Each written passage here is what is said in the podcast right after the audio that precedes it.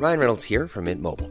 With the price of just about everything going up during inflation, we thought we'd bring our prices down. So to help us, we brought in a reverse auctioneer, which is apparently a thing. Mint Mobile unlimited premium wireless. Ready to get 30, 30, bit to get 30, bit to get 20, 20, 20, bit to get 20, 20, bit to get 15, 15, 15, 15 just 15 bucks a month. So, Give it a try at mintmobile.com slash switch. $45 upfront for three months plus taxes and fees. Promo for new customers for limited time. Unlimited more than 40 gigabytes per month. Slows. Full terms at mintmobile.com.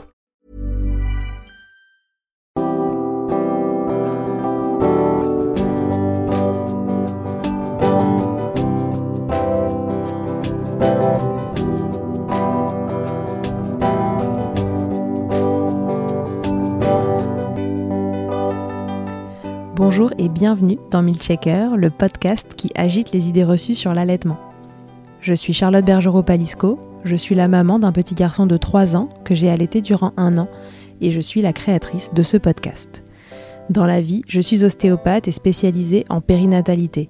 Je m'occupe des femmes en général, de leur désir de grossesse à leur postpartum, des bébés et des enfants.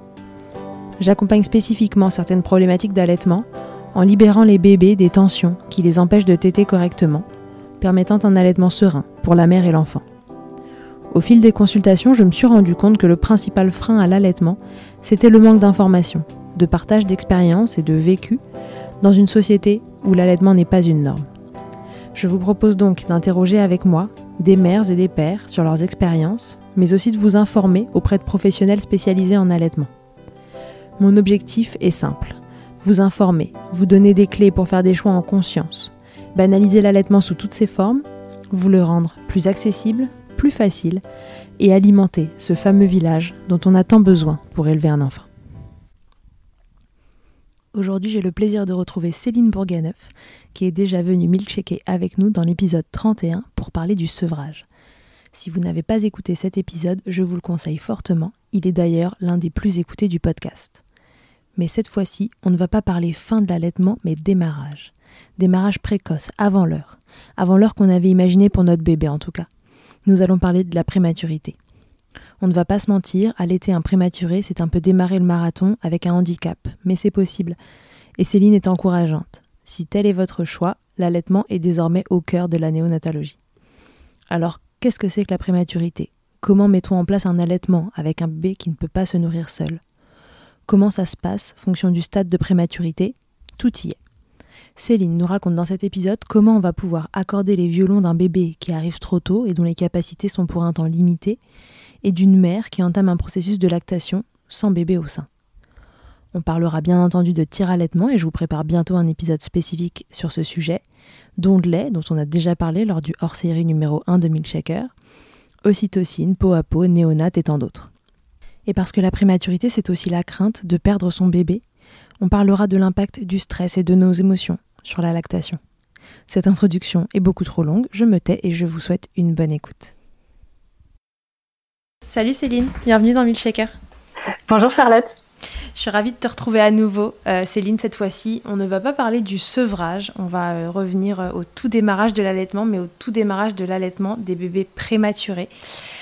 Ça me tenait à cœur de faire un épisode sur ce sujet parce que témoigne le nombre de questions que j'ai reçues euh, dans les boîtes à questions. J'en ai pas reçu beaucoup. C'est souvent un truc où on se dit que ça n'arrive euh, qu'aux autres et que ça ne va pas nous arriver à nous. Et si jamais ça arrive, je me dis que ce serait quand même pas mal d'avoir un support euh, audio qu'on puisse écouter rapidement si on se retrouve dans la panade avec un chouchou qui arrive un petit peu trop tôt, de pouvoir avoir euh, les bons conseils et déjà un tour d'horizon de ce qui peut se passer, de qu'est-ce que c'est que la prématurité et comment euh, se dépêtrer si jamais on a envie d'allaiter, même si ça peut paraître un peu le parcours du combattant de temps en temps.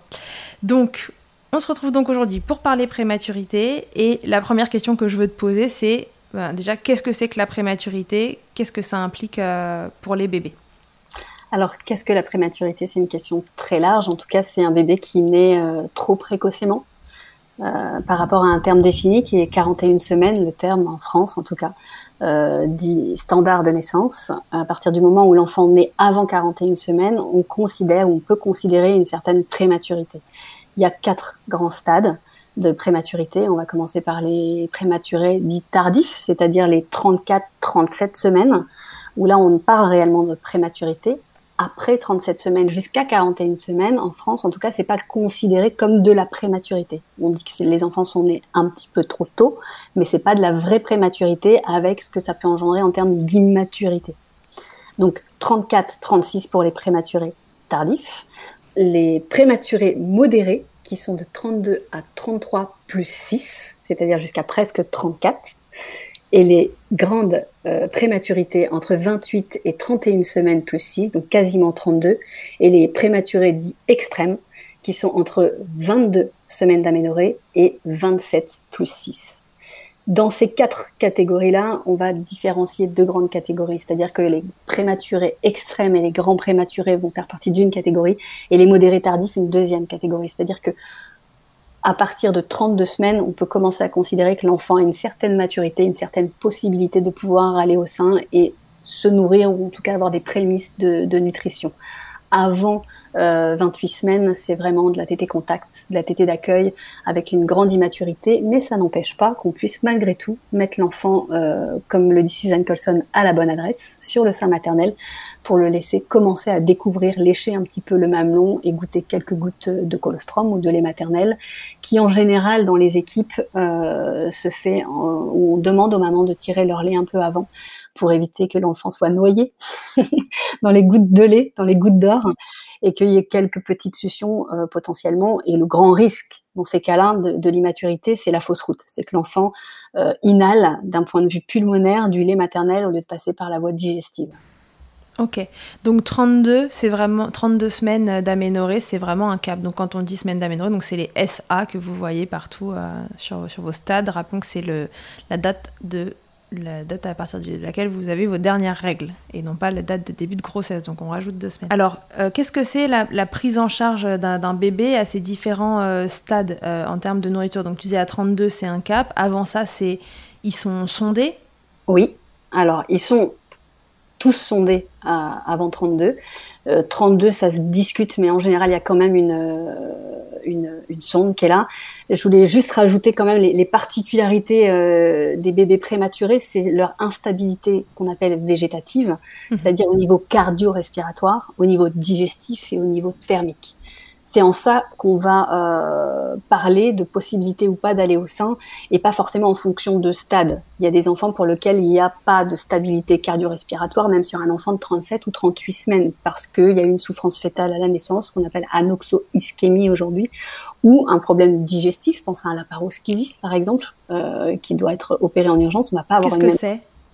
Le laparoschisie, c'est quand on a une partie euh, de l'intestin, par exemple, ou des, organes digestifs qui sont à l'extérieur du ventre et qu'on va devoir euh, réintégrer progressivement. Donc là, on a une alimentation qui est beaucoup plus complexe, qui est beaucoup plus protocolaire.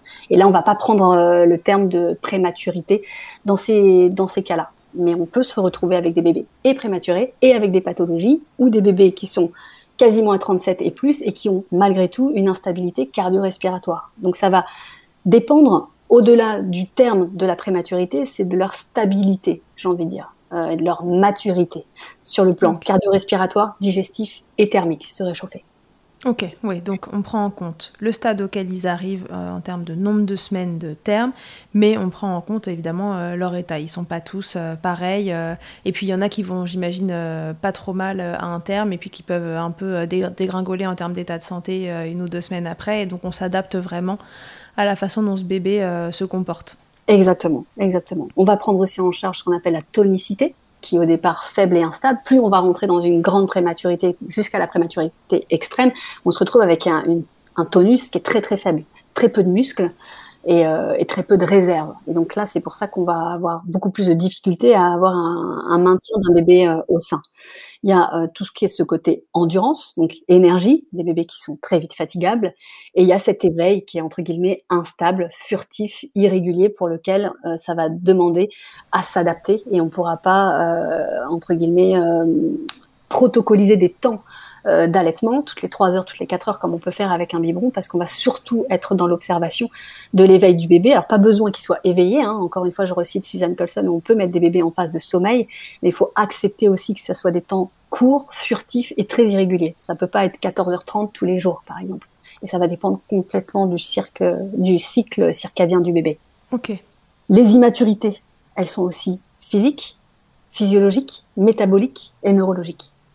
Et ça, c'est quelque chose qu'il faut aussi prendre en, compte. On peut avoir un bébé, par exemple, né à 34 semaines, mais qui est hypotrophe. Hypotrophe, c'est-à-dire qu'il a un poids inférieur au standard, j'ai envie de dire.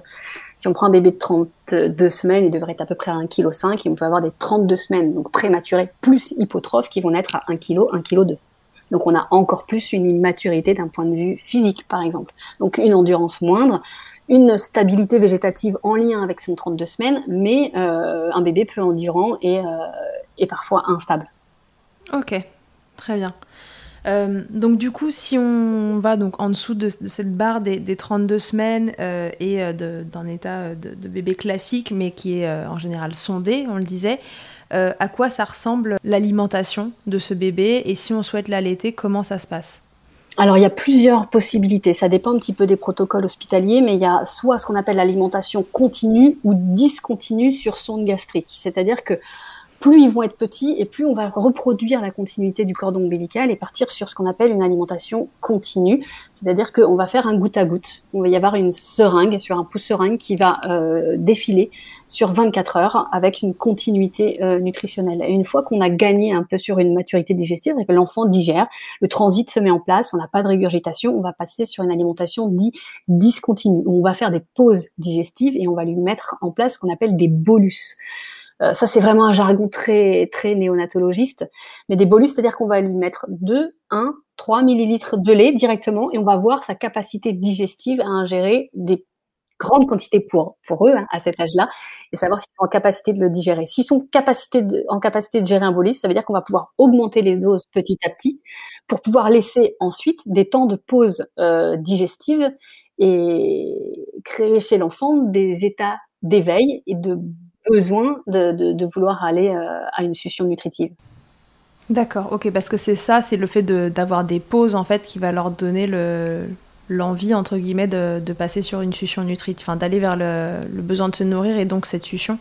L'envie, voilà, et un éveil, un éveil à, à la succion. Une fois qu'on est passé sur du discontinu, l'allaitement va se poursuivre toujours en parallèle. C'est-à-dire qu'on peut avoir un bébé qui peut être en nutrition continue et pour autant avoir des mises au sein complètement dites à la demande en fonction de la présence parentale et de garder un bébé euh, contre la, joue de sa maman en peau à peau ou simplement en contact euh, proximal pour pouvoir lui proposer le sein à volonté en plus de la nutrition contrôlée médicale, j'ai envie de dire. Hmm. Et c'est la joue du bébé contre le sein de sa maman, c'est ça? C'est ça. tu mettais le bébé contre la joue le bébé contre la joue de la mère aussi, mais... ça peut marcher. Le sein de la mère avec la joue, et on appelle ça graisse contre graisse. C'est ça qui va oh, stimuler la succion. Voilà, c'est ça qui va stimuler la succion du bébé, et en même temps, on va faire jouer toute euh, l'ocytocine de la mère, qui va produire plus facilement du, du lait. Ok, donc tant que ce bébé euh, est sondé, on va aller vers euh, voilà, des moments de peau à peau, du contact, et dans le but de stimuler un peu la, lactation de la maman et petit à petit que le bébé trouve des phases d'éveil quand euh, au niveau de la sonde, on va écarter les moments de nutrition pour que petit à petit il s'installe une sorte de rythme où il vient finalement chercher à manger. C'est ça? C'est ça. Du côté de la maman, Qu'est-ce qui se passe Là, on a parlé du côté du bébé et du côté de la maman. Qu'est-ce qui se passe euh, dans ces moments-là comment, comment ça se met en place euh, une lactation euh, à ces termes-là Alors, en néonat, c'est nouveau. Moi, ça fait dix ans que je travaille et, et avant, on n'avait pas compris le système lactation et succion où il faut différencier les deux. on pensait à tort que tant que l'enfant n'était pas capable de téter, euh, ça servait un peu à rien de mettre en place une lactation. Maintenant, c'est complètement différent. On a compris les choses différemment et on a compris qu'il fallait mettre les choses en parallèle, surtout sur un 22 semaines ou un 23 semaines, où on sait pertinemment qu'il va se passer des semaines et des semaines avant que l'enfant puisse gagner une certaine autonomie. Donc, on va faire le parallèle entre la succion du bébé, immature, prématuré, pas possible pour le moment, ok, et la lactation de la mère. La lactation de la mère, c'est exactement la même chose que pour un bébé à terme, c'est-à-dire que plus l'enfant va être au sein plus la lactation va se mettre en place. Donc là, plus on va aider la maman à exprimer son lait maternel de manière manuelle ou de manière électrique avec un tire-lait, plus la lactation va se mettre en place de manière physiologique. J'ai des mamans avec un, même un bébé euh, de prématurité extrême qui peuvent avoir une lactation complètement euh, aboutie à à peine trois semaines et une montée laiteuse au troisième jour avec euh, au bout de presque une semaine 600 à 800 ml de lait sur un bébé malgré tout qui reste très grand prématuré. Si on stimule la lactation précocement, pareil que pour une naissance à terme, euh, dans l'heure ou dans les deux heures qui suivent euh, la, naissance, on va avoir le premier, le premier lait, ce fameux colostrum, qui est de l'or hein, pour les bébés, parce qu'en termes de qualité du nutritif, il n'y a pas mieux. Même pour les prémains, maintenant, on fait des petites seringues que l'on congèle et que l'on garde pour pouvoir donner aux bébés quand ils sont aptes à recevoir un, un lait, un colostrum et on va maintenir la lactation avec euh, il y a plein de systèmes qui existent notamment la fleur de lait par exemple qui est euh, ou alors nous on utilisait des tableaux euh, qui n'étaient pas dans un objectif de stresser les mères et au contraire on les rendait autonomes en faisant ça. C'est-à-dire qu'à chaque tirage elles notaient donc combien de tirages elles avaient fait sur la journée combien de litres elles avaient enfin combien de litres combien de millilitres elles avaient tiré au démarrage. Et elles arrivaient à comparer d'une journée sur l'autre que ben finalement la lactation elle augmentait ça les rassurait et elles devenaient autonomes dans cette dans cette prise en charge. Il faut savoir que plus on va tirer son lait plus on va avoir lait. Donc euh, idéalement, c'est 8 fois par jour, ce qui correspond à peu près au temps alimentaire médical pour le, pour le prématuré et on n'est pas du tout à la course à la quantité au démarrage parce que de toute façon le temps que l'enfant puisse ingérer toutes les quantités de lait il va se passer des jours et des semaines. Donc on s'inquiète pas. Il y a des jours comme pour l'allaitement il y a des jours avec il y a des jours sans. Il suffit d'un petit peu plus de fatigue il suffit d'avoir un petit peu plus de stress ou alors d'apprendre une, une, infection chez son bébé ou un ictère où on doit repartir un peu en arrière ou une détresse respiratoire euh, transitoire qui, qui qui refait surface pour avoir une baisse de la lactation. Et ça j'ai envie de dire c'est entièrement physiologique et c'est entièrement normal sur un parcours de prématurité. Hmm, ok, donc on s'inquiète pas et ça met au maximum combien de temps à se mettre en place une lactation euh, dans un contexte comme ça? Parce que j'avais reçu une question d'une maman qui disait mais euh, est-ce que, euh, que ça va se mettre en place elle, a accouché prématurément et puis une semaine après elle avait toujours pas de montée de lait. Qu'est-ce qu'on peut lui dire pour la rassurer? Bah, on peut lui dire qu'il y a très très peu de pourcentage de, femmes qui ne peuvent pas allaiter sur un problème de production lactée. Elle aurait déjà été au courant s'il y avait un problème hypophysaire ou un problème de prolactinémie. Euh, si c'est pas le cas, c'est peut-être un environnement, et je reviens encore sur l'environnement, euh, propice ou non propice, un stress extrême par rapport à la prématurité, la peur de perdre son bébé, qui peut bloquer l'ocytocine plus que la prolactine. L'ocytocine, c'est celle qui éjecte le lait et la prolactine, c'est celle qui produit le lait. Donc la prolactine, elle est là, mais si elle n'est pas suffisamment stimulée, si elle n'a pas été suffisamment stimulée au départ, on va, entre guillemets, courir après le lait. C'est-à-dire que moins on a de lait, plus on a peur de pas en avoir, plus on a peur de pas en avoir et moins on en produit. On en produit moins parce que l'expression du lait est pas sereine, il n'y a pas cette éjection de lait qui fait que la glande mammaire se vide et c'est que quand la glande mammaire est vidée, ou en tout cas en phase de, vidange que l'information arrive au cerveau au niveau de l'hypophyse pour pouvoir se dire ok je reproduis du lait il y a besoin de reproduire et j'en produis davantage. Si on est sur une maman qui tire peu son lait parce qu'elle n'a pas eu les bons conseils ou les bons accompagnements au démarrage protéger cette mise en place de la lactation au détriment des mises au sein euh, compliquées sur un bébé prématuré, on va avoir une lactation qui va vivoter et qui prendra vraiment sa place quand la maman se fera aussi confiance sur ses capacités de pouvoir allaiter. Ça peut prendre des jours, ça peut prendre des semaines. Et encore une fois, j'ai envie de dire, c'est pas grave. Il y a des mamans pour lesquelles elles sont en réanimation où l'allaitement euh, ne peut pas se mettre en place parce que l'accouchement il est compliqué d'un point de vue prématuré, mais il est aussi souvent, je pense au HELP syndrome par exemple, où on peut avoir aussi des mamans qui sont en réanimation, qui sont elles-mêmes dans une incapacité de pouvoir euh, stimuler cette fameuse lactation.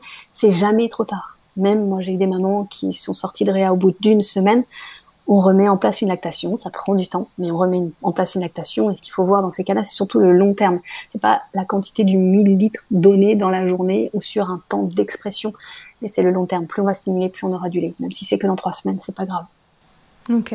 Oui, donc on peut lui dire il y a, il y a 98 euh, voire plus euh, de chances que, que ça arrive. Euh, voilà, si c'est son souhait qu'elle tienne, qu'elle tienne le coup. Du coup, je pense que c'est le moment de parler du don de lait. Oui, le don de lait. Alors ça, c'est important. C'est important dans deux, pour deux choses. J'ai envie de dire, il y a deux éléments différents. Il y a à la fois pour la donneuse et à la fois pour l'enfant qui reçoit. Donc, euh, le don de lait, on en parle peu, mais euh, c'est comme le don du sang. C'est quelque chose qu'il faut aller se renseigner. Euh, il y en a pas partout, les lactariums. Euh, c'est souvent compliqué aussi de, de, trouver des collectes, en tout cas des, des lieux géographiques pour collecter le lait. Mais euh, même un biberon de 100 millilitres par-ci par-là, c'est toujours ça de donner et on en a énormément besoin, surtout sur les euh, donc cette première catégorie qu'on va élargir et qu'on va dire 22-32. Les 22-32, plus ils vont avoir du lait euh, maternel et plus ils vont avoir une croissance et une évolution harmonieuse. Mm-hmm. Donc, le don de lait, c'est la maman qui va faire don de son lait après avoir eu une prise de sang, etc., des examens pour savoir si euh, elle est viable en train de capacité de pouvoir donner son lait. Le lait va être également examiné et va ensuite être collecté pour pouvoir être redistribué soit spécifiquement euh, à son bébé ou soit euh, de manière plus générale et plus globale. En général, une maman qui a un bébé prématuré qui donne son lait au lactarium, qui a beaucoup de lait, on va d'abord donner le lait pour son bébé et le surplus, on va pouvoir le faire bénéficier aux autres, aux autres bébés. D'accord, mais il passe quand même par la, par la case lactarium. C'est-à-dire qu'une maman qui donne son lait, qui donne son lait à son propre bébé prématuré, ça va pas être, euh, c'est pas circuit court quoi, ça fait un petit circuit euh, par le lactarium. Oui, il y a toujours un circuit par le lactarium parce que les bébés sont fragiles et qu'on va surtout aller voir en termes de germes, en termes d'hygiène hospitalière. Hein. On est obligé, là on parle vraiment bien de l'hôpital. À la maison c'est complètement différent quand on tire le lait et quand on fait un don de lait. Évidemment il y a des règles hygiène, mais c'est pas du tout les mêmes choses. On n'est pas sur quelque chose d'aussi drastique avec une immaturité, une prématurité qui demande une vigilance extrême dans, dans ces cas-là. D'accord. Donc euh Pensons par exemple à cette maman euh, qui, pour qui la montée de lait met un peu de temps à arriver.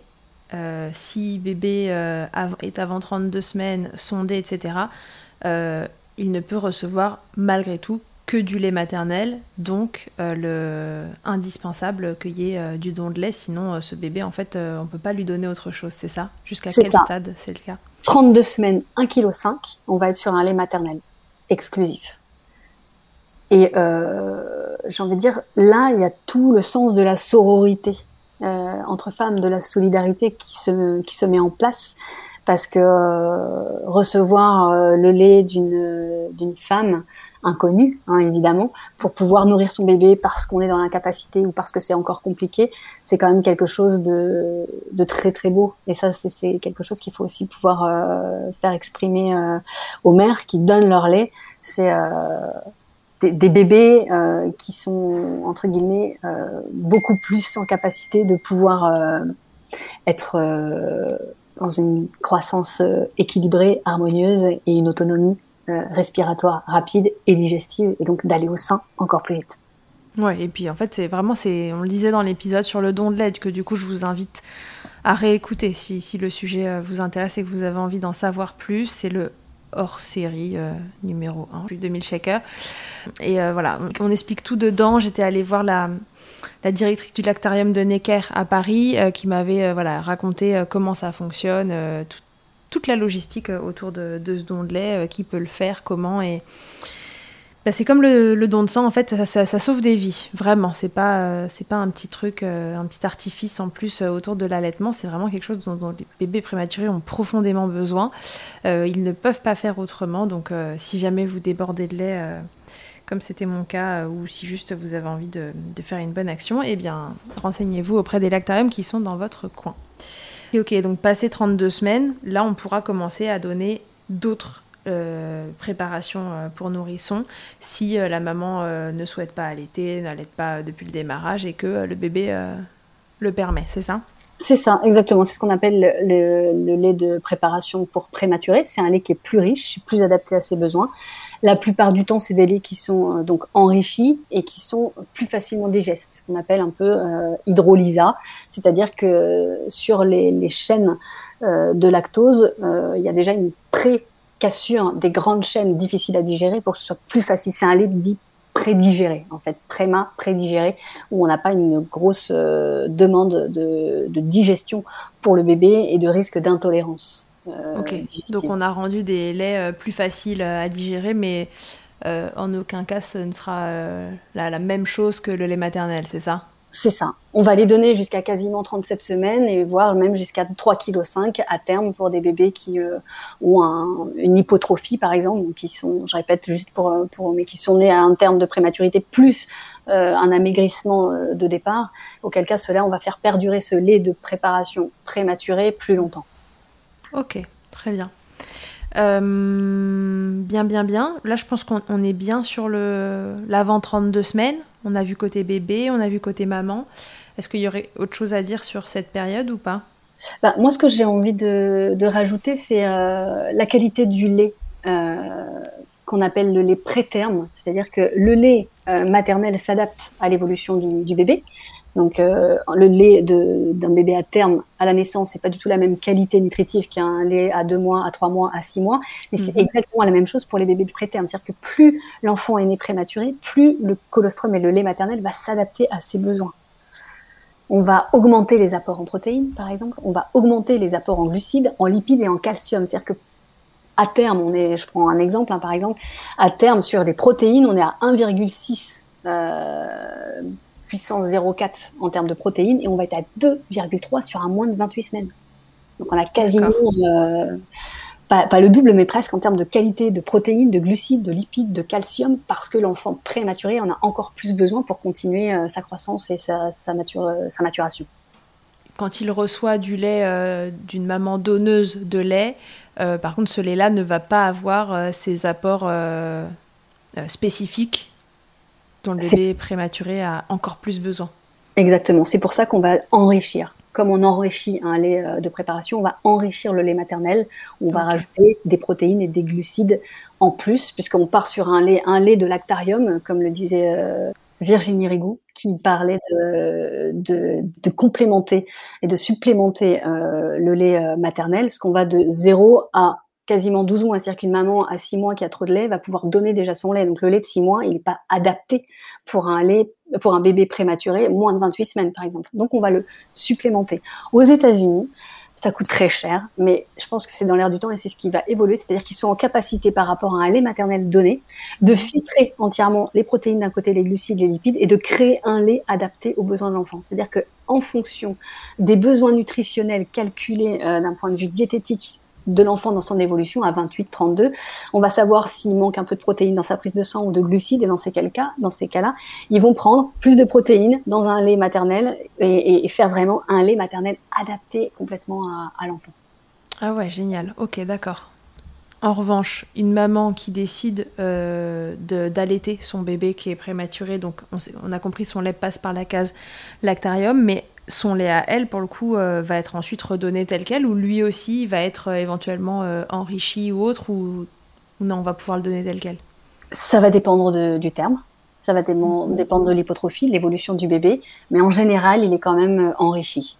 On va l'enrichir. Alors, moi, c'est pas forcément un point de vue que pour lequel j'adhère, mais euh, il y a quand même malgré tout parfois besoin, et je pense que c'est surtout lié au fait qu'il passe par la case lactarium, pasteurisé pour la plupart du temps, qui fait qu'on perd en qualité nutritive et donc on est obligé derrière de supplémenter, d'enrichir. D'accord. Ok, très bien. Compris. Est-ce que cette fois on s'est tout dit sur cette phase-là? Je pense. Passons à la phase 32, euh, semaine d'aménorrhée et ensuite euh, allons jusqu'à 37, euh, stade auquel on considère, en tout cas euh, dans les termes que le, bébé n'est pas prématuré, qu'il est né à terme. Qu'est-ce qui se passe dans cette période-là de 32 à 37, là où visiblement c'est le moment où on peut commencer à arrêter la sonde, où le bébé a, connu ces phases, voilà, de, comme tu l'expliquais, de, bolus, donc de, de quantité alimentaire plus grande. Alors, plus grande avec un prématuré, rappelons que ça se compte en millilitres et que c'est pas énorme, leur estomac est tout petit. Et c'est d'ailleurs la raison pour laquelle, voilà, si vous donnez juste ne serait-ce qu'un litre de lait en tout, vous allez nourrir un nombre de bébés euh, hallucinant. Et ça, c'est vrai que c'est plutôt encourageant parce qu'on se dit, déjà qu'on galère à tirer, mais en fait, eux, ils prennent 3 millilitres et euh, ça, leur fait, euh, ça leur fait leur repas, quoi. Donc voilà, de l'importance du don de lait. Mais revenons à nos moutons. Donc ce bébé a de temps en temps des apports, des pauses, autre rapport, il commence à rentrer dans ces phases où il va aller chercher l'alimentation. Comment euh, ça s'opère le, passage de, la sonde à cette alimentation autonome? Alors, trois phases. Il y a la nutrition entérale et la nutrition parentérale et la nutrition euh, par voie euh, orale. Ok, là on passe dans les mots, euh, dans les mots grossiers. Go. On passe dans les mots grossiers, mais ça c'est hyper important de le dire parce que l'évolution va se faire comme ça. Euh, même à 32 semaines, on peut avoir ce qu'on appelle une voie parentérale, c'est-à-dire qu'on va passer la nutrition par les veines et même pas par le tube digestif parce que c'est encore compliqué. D'accord? Petit à petit, on va passer par une voie entérale, c'est-à-dire qu'on va passer donc par une petite sonde qui va pas être elle au niveau de la veine, mais qui va être au niveau du tube digestif, dans l'estomac. Et donc, on va mettre du lait dans l'estomac. Avant, on mettait une perfusion de nutriments au niveau de la, des veines. Donc, on va faire un passage euh, veine-lait, euh, et ensuite, on va faire un passage lait par sonde à euh, nutrition directe au biberon ou au sein. Ok, mais avant 32 semaines, il y en avait qui avaient déjà de, la de la nutrition dans l'estomac. Bien sûr, bien sûr bien sûr. Mais même sur les 28-31, on a déjà une nutrition, donc certes parentérale, mais aussi entérale. On a les deux. Et on a encore tout à fait cette, euh, cette voie directe qui est euh, une mise au sein ou, un, ou un, biberon qui commence à être donné ou encore sur des toutes petites quantités et on va donner plus à la seringue, à la tasse ou des choses comme ça, même pour les bébés qui sont pas allaités, pour leur euh, permettre de laper le lait et d'être autonome déjà aussi dans leur succion plutôt que d'être passif par rapport à un, à un biberon. Ok, donc si on reprend, le parentéral, c'est la nutrition par les veines, l'entéral, c'est la nutrition par les voies digestives. Exactement. Et ça, ça va être, euh, j'ai envie de dire, une petite continuité fluide qui va faire qu'on va se détacher le plus rapidement possible. Et nous, c'est tout l'intérêt qu'on a en tant que professionnel de santé, c'est d'enlever le parentéral. Il y a la perfusion qui passe par les veines. Il y a un risque infectieux, c'est pas une nutrition qui est, euh, euh, acceptable à long terme. Et c'est surtout des enfants qui grossissent moins bien quand on est perfusé. C'est pas pareil que de, pour nous de manger un je sais pas, un plateau de sushi. on va go pour le plateau de sushi. Allez, go pour le plateau de sushi. J'ai beaucoup de plateaux de sushi qui arrivent après la naissance. C'est pour ça que je dis ça, parce que les mamans ont été ouais, dans, dans, le poisson cru et c'est pour ça que je, fais ce petit écho-là. Mais euh, on va très rapidement rendre l'enfant euh, autonome sur la voie digestive pour pouvoir quitter cette parentérale. Mais ça va se faire petit à petit. Et on peut avoir ces trois modes d'alimentation, parentérale, digestive et des mises au sein, d'accueil et quelques suctions euh, nutritives. Oui. On a le droit de cumuler les trois dans le même timing évidemment. Donc, parentéral, on va essayer de l'enlever le plus rapidement possible pour passer juste sur la voie entérale et euh, nutritionnelle. Comment ça va se passer? Ça va être au fur et à mesure des apports nutritifs euh, lors des suctions et lors des tétés du bébé qu'on va pouvoir se rendre compte à quel moment il est euh, autonome et il va pouvoir être autonome pour pouvoir se libérer de cette fameuse sonde gastrique. Euh, ce qui est sûr, c'est qu'un bébé qui va être euh, en contact proximal, moi j'ai travaillé euh, deux ans en HAD néonatal, il n'y en a que deux en France, c'est des hospitalisations à domicile. Ça, je, voulais aussi le spécifier, c'est-à-dire que les mamans sortent précocement avec leur bébé des services de néonat pour faire la fin de leur grossesse à la maison avec des bébés con des voies donc euh, entérales, donc une sonde gastrique à la maison qu'elle gère de manière complètement autonome avec euh, une mise au sein, un allaitement ou un biberon. Mais là, on va parler plus de l'allaitement euh, complètement à la demande. C'est-à-dire que c'est la maman qui régule entièrement les besoins de son enfant en fonction de la tétée. Alors soit avec ce qu'on appelle les tétées pesées avant-après, où on va peser le bébé avant et on va le peser après et on va savoir s'il a pris 10, 15, 20, 30 grammes de, de lait, auquel cas la mère va compléter derrière avec cette fameuse sonde gastrique. Euh, donc voie entérale, pour pouvoir compléter la, la, composition et la, demande entière médicale de la quantité de lait dont l'enfant doit, doit recevoir. Euh, au fur et à mesure des tétés efficaces, au fur et à mesure, la maman va diminuer les apports sondes gastriques. Donc ça, c'est le must du must quand on est en HAD, hospitalisation à domicile, mmh. néonatale. Sinon, ça se fait par les professionnels de santé euh, à l'hôpital et souvent, c'est euh, de plus en plus collaborer avec les mères. Et c'est surtout ça que j'ai envie de dire aussi, c'est que l'autonomie alimentaire va dépendre aussi de la présence parentale et de l'investissement des parents. Plus les parents seront investis, plus l'équipe paramédicale et médicale va investir les parents, plus on aura une autonomie précoce euh, au sein.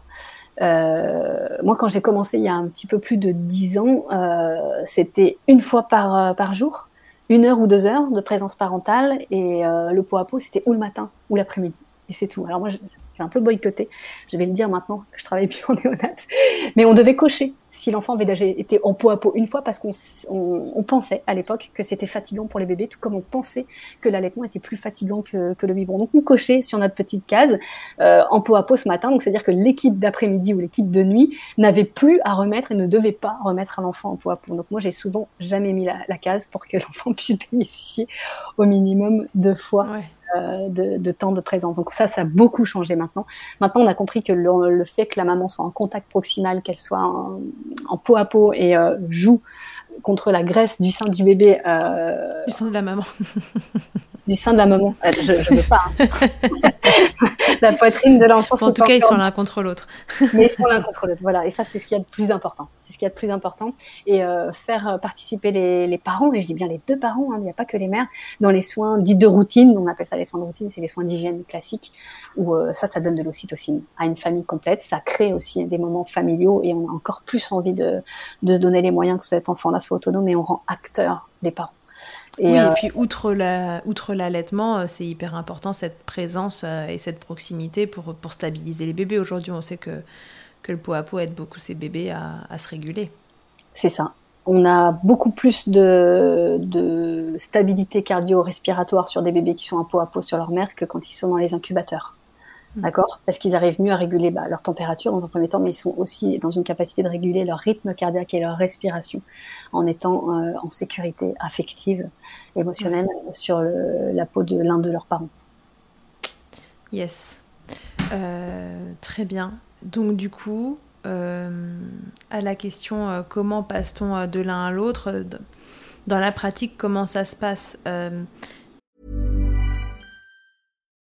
Spring? Is that you? Warmer temps mean new Allbirds styles. Meet the Super Light Collection, the lightest ever shoes from Allbirds, now in fresh colors. These must have travel shoes have a lighter than air feel and barely their fit that made them the most packable shoes ever. That means more comfort and less baggage. Try the super light tree runner with a cushy foam midsole and breathable eucalyptus fiber upper. Plus, they're comfy right out of the box. So, what can you do in a super light shoe? What can't you do is the better question. And because they're super packable, the real question is where are you taking them? Experience how Allbirds redefines comfort. Visit allbirds.com and use code SUPER24 for a free pair of socks with a purchase of $48 or more. That's A L L B I R D S.com. Code SUPER24. On regarde le bébé finalement euh, quand il est euh, à côté du sein de sa mère et on voit euh, comment, bah, comment il approche ce sein. Est-ce qu'il a envie de s'y mettre? Est-ce qu'il tête un petit peu? Est-ce qu'il pose juste sa bouche? Et, on essaie de, l'encourager en fait à, à se mettre de plus en plus au sein. Comment ça fonctionne?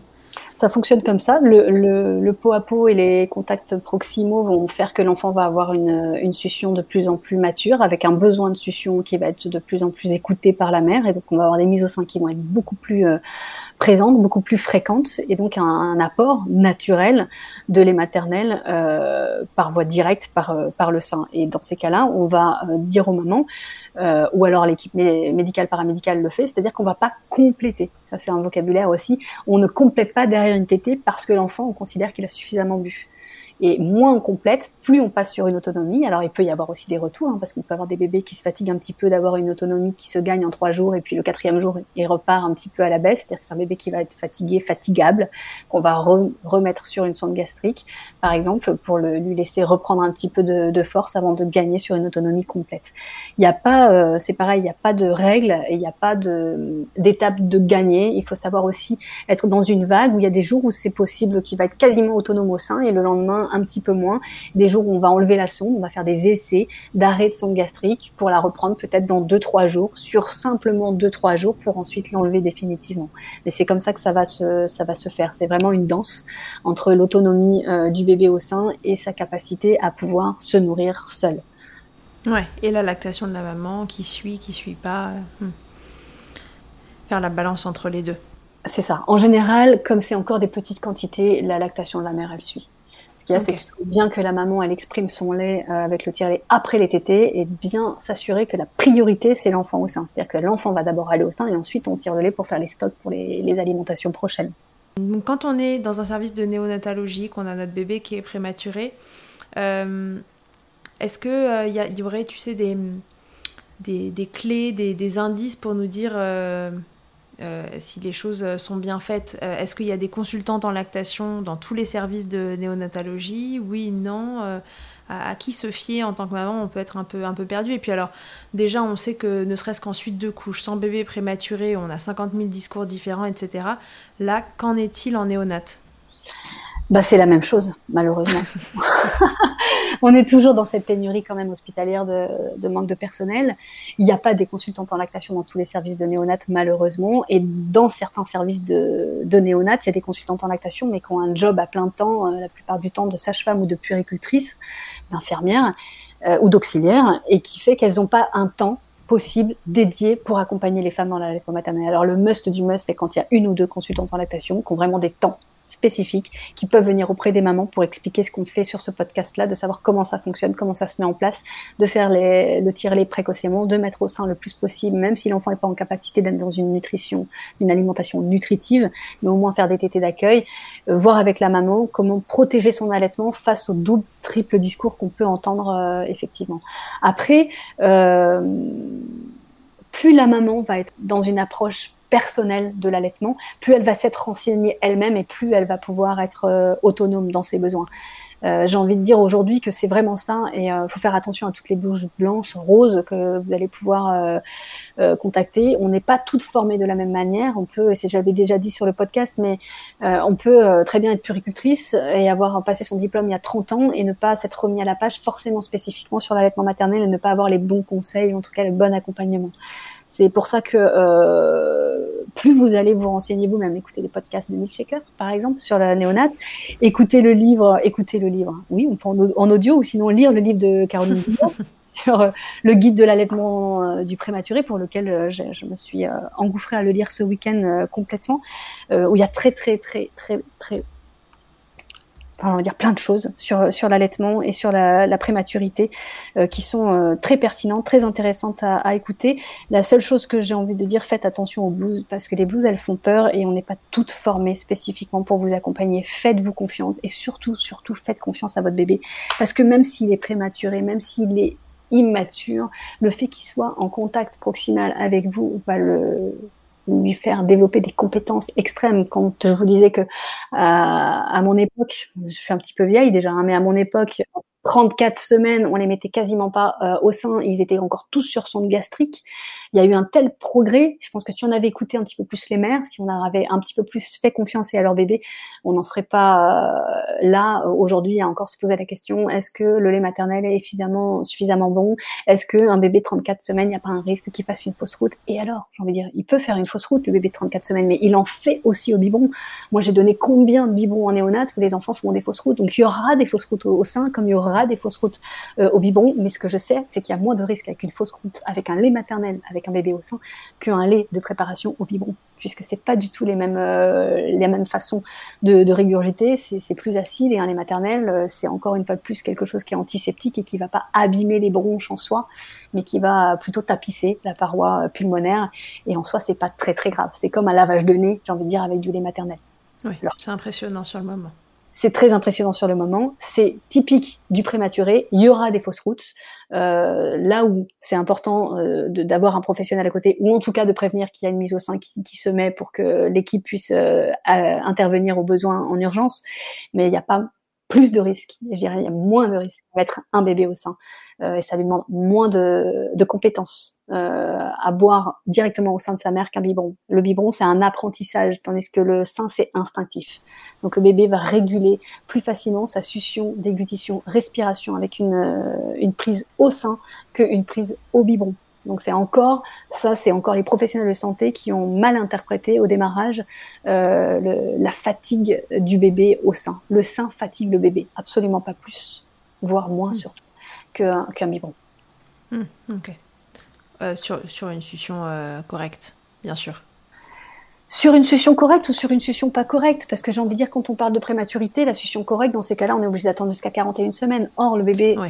37 semaines, il n'aura pas une succion correcte suffisamment efficace, ben, on va pallier, on va s'adapter. Ça sera des tétées plus courtes, plus fréquentes, euh, avec, euh, avec un bébé qui va se fatiguer, qui va s'endormir très vite au sein. Et c'est pas grave. C'est-à-dire que la tétée, elle va durer 3-4 minutes, et puis une demi-heure après, comme le lait se digère en 30 à 40 minutes, ben, peut-être que dans 30-40 minutes, il re-réclamera de tétée 3-4 minutes. Et c'est en ça qu'on va s'adapter.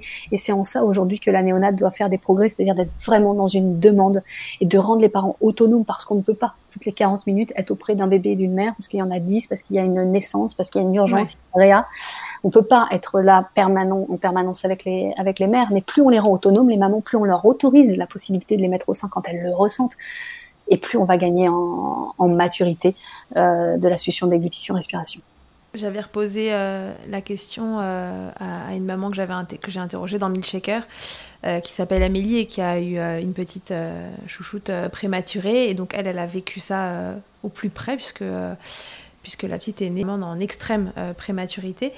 Et je lui disais qu'est-ce qui qu'est-ce qui t'a semblé le plus important pour toi dans, cette période en, en néonat, etc. Et elle m'a dit que, que, le plus dur, c'était de se fixer un planning régulier pour tirer son lait et de ne pas déprimer au démarrage quand justement quand il y en avait peu. Donc ça revient à, ce qu'on disait tout à l'heure.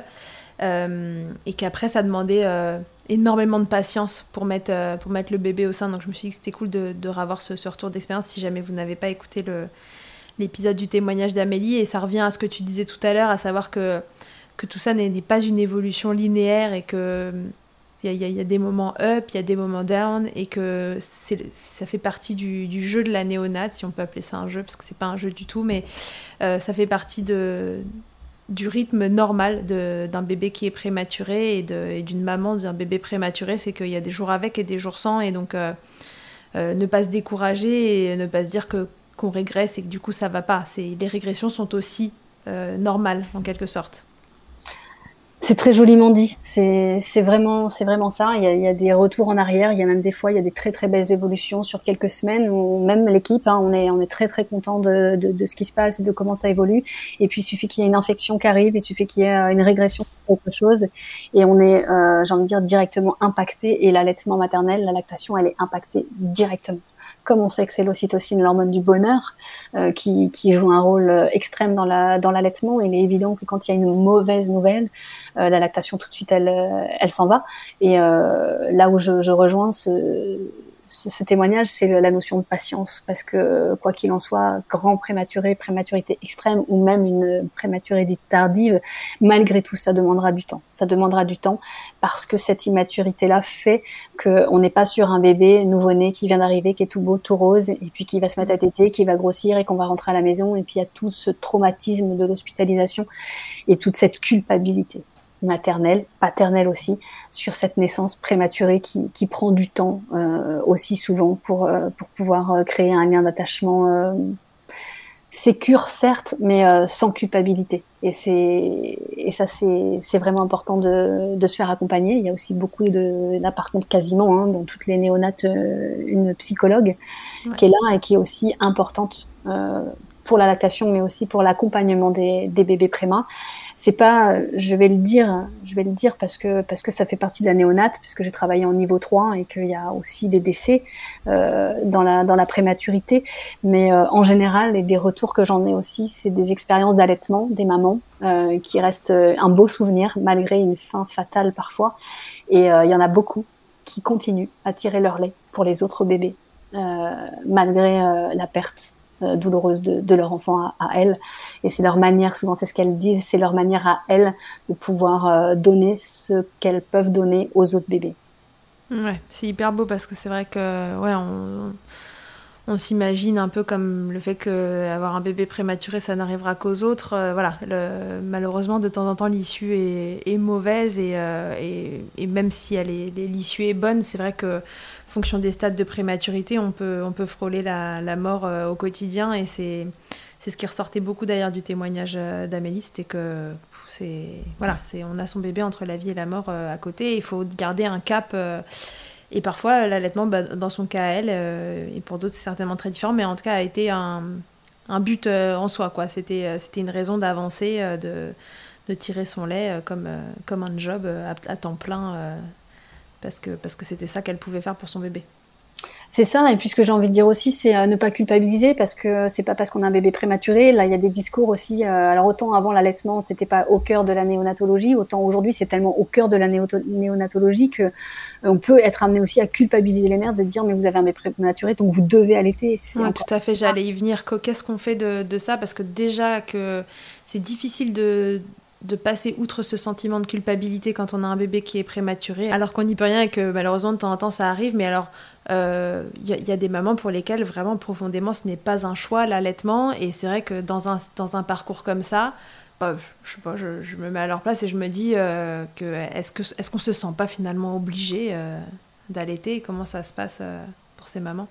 J'aimerais surtout que ça soit jamais une obligation c'est, pour moi, ça fait partie des violences un peu obstétricales, gynécologiques dans ces cas-là.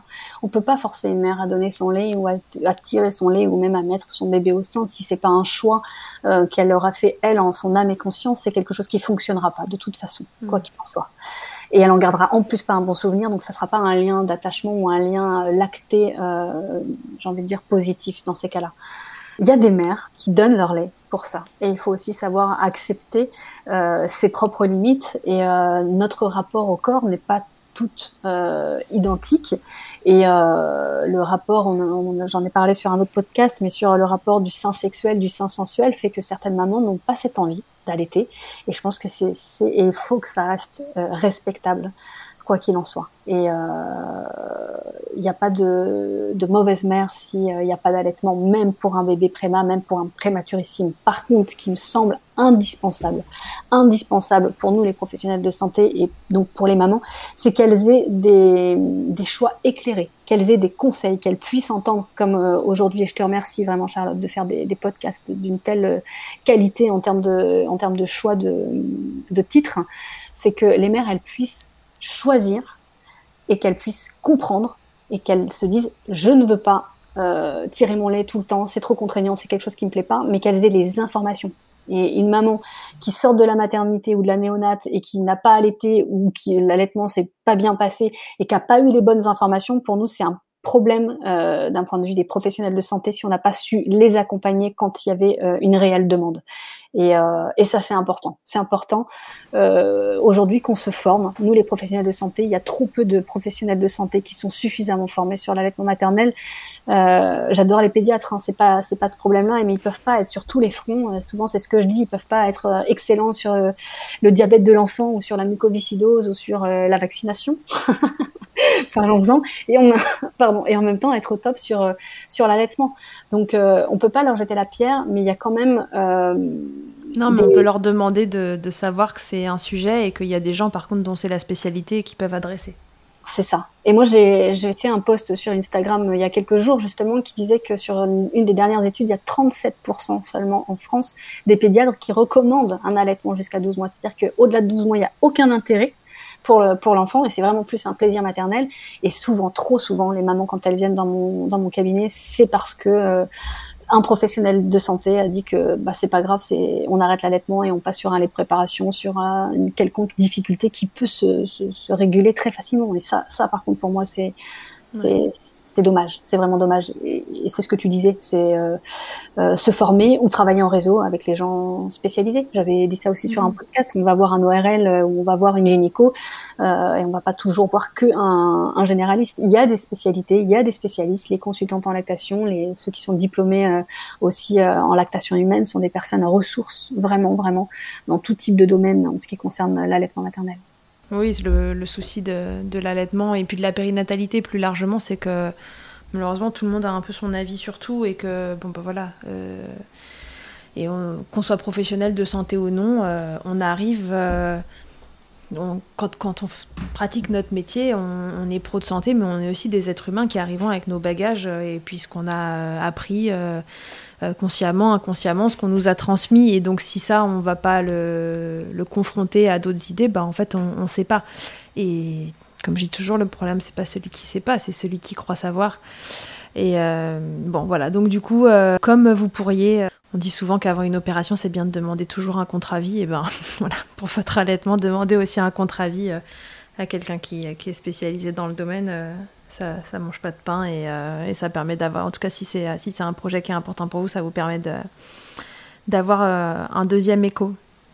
Et ça c'est c'est la clé. Et je trouve qu'aujourd'hui euh, entre les podcasts, les bouquins qui sortent, etc., le, manuel euh, illustré de l'allaitement du préma, euh, moi, je me suis éclatée à le lire parce que c'est plein de rebondissements, c'est fun, faut, faut dédramatiser aussi ce côté prématurité euh, dramaturgique, j'ai envie de dire. On est plus sur quelque chose maintenant d'un petit peu plus élaboré.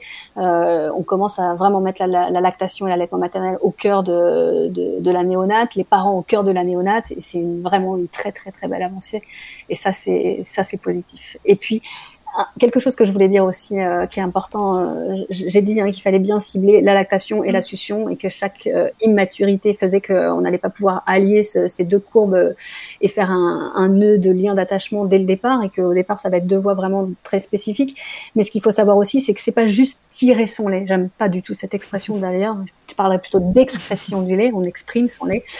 Euh, et il n'y a pas que le tirage électrique, il y a aussi tout un apprentissage, toute euh, une découverte de son corps, du sein maternel lactant.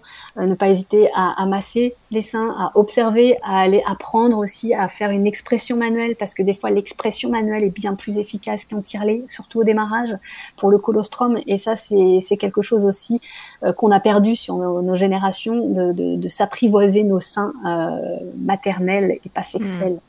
Ouais, tout à fait, qui prennent une autre fonction euh, quand ils deviennent euh, lactants. Une fois qu'on a passé euh, le stade des 37 semaines, bon là, voilà, souvent les bébés, ils sont, ils sont rentrés à la maison pour ceux qui étaient, qui étaient arrivés trop tôt. c'est un stade où en général ils vont mieux et ils sont suivis de, près, mais ils vont mieux. Pour ceux qui débarquent entre 37 et 41 semaines, qui sont considérés par la médecine comme à terme et donc qui sont traités comme le voisin euh, qui est né à 41 plus 3 même. alors, euh, qu'est-ce qu'il advient d'eux euh, concernant l'allaitement? Je trouve que c'est un peu parfois, alors évidemment, il y a bien plus d'attention à mettre sur un bébé extrême prématuré, grand prématuré ou modéré pour, que, pour que ça se passe bien, mais parfois ils sont un peu laissés de côté, ces 37-41 semaines. Et moi, c'est le stade à partir duquel je commence à les voir arriver en cabinet bah, parce qu'ils sont, ils sont OK, médicalement tout est bon, donc euh, ils sont rentrés à la maison. Et c'est pas toujours des allaitements qui sont faciles à mettre en route. Euh, pourquoi? Alors qu'on les considère comme euh, tout fini, tout beau, tout nickel. pourquoi ça peut être plus compliqué pour eux? Ça peut être compliqué, bien sûr, parce que parfois c'est pas le cas. Alors moi, c'est comme toi, c'est warning ces enfants-là. Attention, parce qu'ils sont considérés, comme tu le dis, comme matures, mais en fait, ils sont pas encore tout à fait matures. Ils seront matures à 41 semaines. Et donc, ça veut dire 37, 38, 39, 40, 41. C'est-à-dire un mois pour certains bébés. Donc, on n'a pas euh, cette euh, énergie dont je disais euh, tout à l'heure. C'est-à-dire que tout est fonctionnel tout est opérationnel, mais par contre, en termes d'énergie, de stockage d'énergie et de, et de capacité à, tenir sur la durée, c'est pas forcément le cas. On a une succion mature, c'est-à-dire succion, déglutition, respiration, qui savent coordonner. Mais par contre, c'est des bébés que moi j'appelle des bébés fatigables qui sont très vite fatigués, qui s'endorment au sein. Du coup, on peut avoir une baisse de la lactation parce qu'on n'a pas une stimulation suffisante. Du coup, une baisse de la lactation égale un bébé qui va peiner à, à téter parce qu'il y a moins de lait, qui va se fatiguer et on a une perte de poids et ces bébés-là, on les, on les perd parce que 37 semaines sorties à la maison, comme tu disais, et donc euh, classiquement, euh, tout va bien se passer. Non, tout va pas bien se passer parce qu'on n'est pas sûr que le transfert de lait soit optimal et en tout cas, on n'est pas sûr que ce transfert de lait soit suffisant en fonction de ses capacités à pouvoir euh, téter autant de temps qu'un un 41 okay. semaines. Qu'est-ce qu'on peut dire du coup à ces mamans-là qui ont un bébé bah, justement qui, qui est arrivé un peu plus tôt ou pas? Il y en a certains, ceci dit, à 41 semaines qui peuvent être un peu fatigables aussi, mais euh, c'est un des cas où c'est pas facile. Les bébés s'endorment vite, euh, ils, ils têtent, ils font trois suctions tant que ça leur arrive facilement euh, dans la bouche, euh, ils déglutissent et puis après ils s'arrêtent et puis ils n'ont pas vraiment la force d'aller chercher plus loin. C'est quoi la clé euh, pour ces bébés-là? La clé, c'est de comprendre justement qu'ils ne sont pas encore vraiment à terme. Et donc pour ça, ça veut dire que c'est des bébés qui vont avoir besoin de téter, avoir des tétés beaucoup plus fréquentes, plus raccourcies. Et c'est surtout une surveillance euh, de leur part sur euh, les selles et les urines. Par exemple, on n'en parle pas suffisamment. On parle toujours d'aller faire un poids à la PMI, le poids chez le pédiatre, le poids avec la sage-femme. Moi, ça fait cinq ans que je travaille sans balance, hein, clairement. Euh, moi, je me fie que aux entrées-sorties, c'est-à-dire qu'est-ce que l'enfant reçoit, combien de fois il va au sein, combien de temps il reste au sein et qu'est-ce qu'il en ressort. Beaucoup de pipi, beaucoup de caca, comment sont les selles et c'est comme ça que les mamans vont pouvoir aussi savoir si le, leur enfant est suffisamment nourri et encore une fois la palpation de leur sein.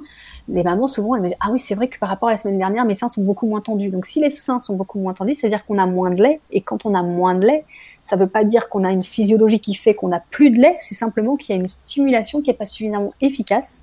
Et donc, il va falloir être vigilant. Donc, on peut rebooster une lactation, par exemple, pour que, comme tu le disais très bien, euh, que ce soit plus facile, avec un sein un peu plus plein, il va y avoir moins d'efforts du bébé 37, 38, 39. Donc, ça va être plus facile pour lui de prendre du lait sans avoir trop d'efforts à faire. Donc, on va plutôt être sur une, hyper ou un début d'hyperlactation pour favoriser euh, le, le, transfert de lait pour le bébé et rester vigilant par rapport à son à ses, à ses selles, ses urines et, euh, et son temps de de, mise au sein. Ce que je, voulais euh, rajouter aussi, c'est qu'on peut faire de l'expression manuelle pendant la tétée pour que l'enfant puisse avoir une aide de sa maman pour un transfert plus efficace. C'est-à-dire que au lieu de faire, on va dire, entre 5 et 7 suctions pour une déglutition, on peut, en faisant un genre d'expression manuelle pendant que le bébé tète, en 3 suctions, avoir une déglutition, ce qui fait qu'on a plus de lait plus rapidement pour lui. Ouais, donc en fait, c'est la compression euh, mammaire, on appelle ça aussi pour, que, pour finalement... Euh, l'aider euh, à ce que le lait sorte euh, plus facilement euh, tout seul. Quoi. Parce que finalement, plus bébé va se nourrir, plus il va avoir des apports en énergie, plus il aura de force pour téter et plus il tétera facilement tout seul. Parce qu'en fait, c'est soit le cercle vertueux, soit le cercle un peu vicieux qui s'installe, c'est ça? Exactement. Ok, très bien. autre chose à dire sur ces bébés entre 37 et 41 semaines? J'ai envie de dire non, parce que c'est pareil, encore une fois, il faut leur faire confiance. faut leur faire confiance. Mais il faut, en tant que maman, papa, il faut, il faut rester un petit peu vigilant et ne pas oublier que c'est pas des 41 semaines. Et souvent, je leur dis, il aurait dû naître quand? Et elles me disent, ah bah oui, il aurait dû naître le mois prochain. Et donc là, elles prennent la mesure du temps qu'il aurait dû encore avoir et qu'il n'aurait pas eu à utiliser toute cette énergie et ces efforts pour téter parce qu'il aurait dû encore être dans le ventre de leur, de leur mère et être au chaud sans, sans avoir besoin de, de faire tout ça. Euh, je pense qu'on s'est tout dit, en tout cas de ce qu'on voulait se dire. Si ça fait naître euh, des questions supplémentaires, évidemment, euh, n'hésitez pas à, revenir vers nous et on complétera. Qu'est-ce qu'on pourrait dire pour résumer tout ça, pour résumer cet épisode sur la prématurité? Peut-être aussi sur l'aspect soutien, parce qu'on sait l'importance du soutien de, mère à mère, de, professionnel à mère, enfin voilà, et de l'entourage dans un allaitement classique. Mais alors, de surcroît, dans l'allaitement d'un bébé prématuré, en plus, on n'est euh, pas nécessairement à la maison. Enfin, voilà, il y a, d'autres composantes euh, qui se rajoutent. Qu'est-ce qui serait euh, un bon conseil qu'on pourrait donner alors, à une maman qui est dans cette situation et un, papa qui est dans une situation, et puis à, un entourage qui écouterait ça et, qui aurait une copine dans cette situation? Qu'est-ce qu'on peut leur donner comme conseil pour que ça se passe le plus sereinement possible? Moi, je dirais de manière générale favoriser l'environnement propice à l'ocytocine. Je pense que c'est ça. Une maman qui va bien, c'est une maman qui fait du lait et c'est un bébé qui grandit bien.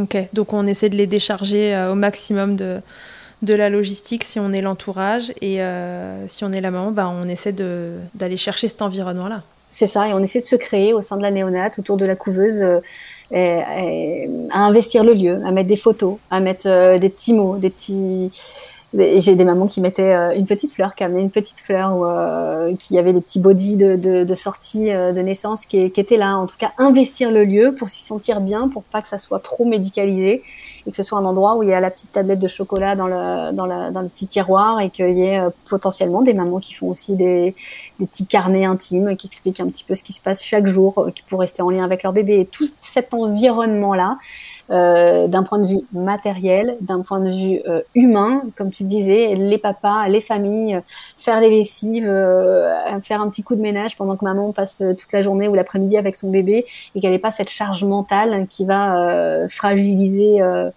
l'allaitement et la, la psychologie bienveillante et ocytosique de la mère, j'ai envie de dire. Donc on entoure les gens et si on est soi-même dans cette situation, on va chercher le, réconfort, le soutien euh, euh, et, la bienveillance autour de soi. Ok, bon bah écoute, euh, je pense qu'on est pas mal. Merci beaucoup. Céline, d'être revenue sur tes années en néonat et, tes connaissances pour, pour Milkshaker. Ça donne un épisode euh, bourré d'infos, je l'espère, et j'espère que ça aidera euh, des mamans. Alors euh, voilà, si vous l'écoutez et que vous êtes dans cette situation, on vous envoie plein de, plein de courage et plein de bonnes ondes pour que, pour que ça se passe au mieux. Et entourez-vous à fond. Et puis si jamais vous écoutez ça juste pour être informé au cas où que vous êtes prévoyante, alors on vous souhaite de ne pas connaître la prématurité. Mais bon, un bébé arrivé à 38 semaines, c'est vite arrivé. Et voilà, vous aurez quand même eu des infos intéressantes ici pour, euh, pour mettre en place votre allaitement sereinement. Merci beaucoup Céline. À la prochaine. Merci beaucoup. Merci Et à tous et à toutes. À, très bientôt dans Milkshaker. Que ce soit votre première écoute ou que Milkshaker vous accompagne régulièrement, merci beaucoup d'avoir écouté cet épisode. Si vous aimez le podcast et que vous souhaitez le soutenir, c'est très simple. Notez-le, abonnez-vous, mettez un commentaire avec 5 étoiles de préférence en fonction de votre plateforme d'écoute et surtout partagez-le sur les réseaux sociaux at Milkshaker Podcast pour le faire connaître. Pour suivre l'actualité du podcast, ça se passe sur le compte Instagram du même nom ou sur mon site internet charlotte-bergerot.fr où vous trouverez tous les épisodes. Vous pourrez désormais y faire un don si vous souhaitez soutenir Milkshaker. On se quitte encore et toujours avec Emma, mais on change de titre cette fois. Emma nous propose désormais son titre Blinded qu'elle a écrit et composé en collaboration avec Nemen. Je vous dis à très vite pour un nouvel épisode. D'ici là, n'oubliez pas, prenez soin de vous, milkshakez autant que vous le voudrez et bousculons ensemble les idées reçues sur l'allaitement maternel.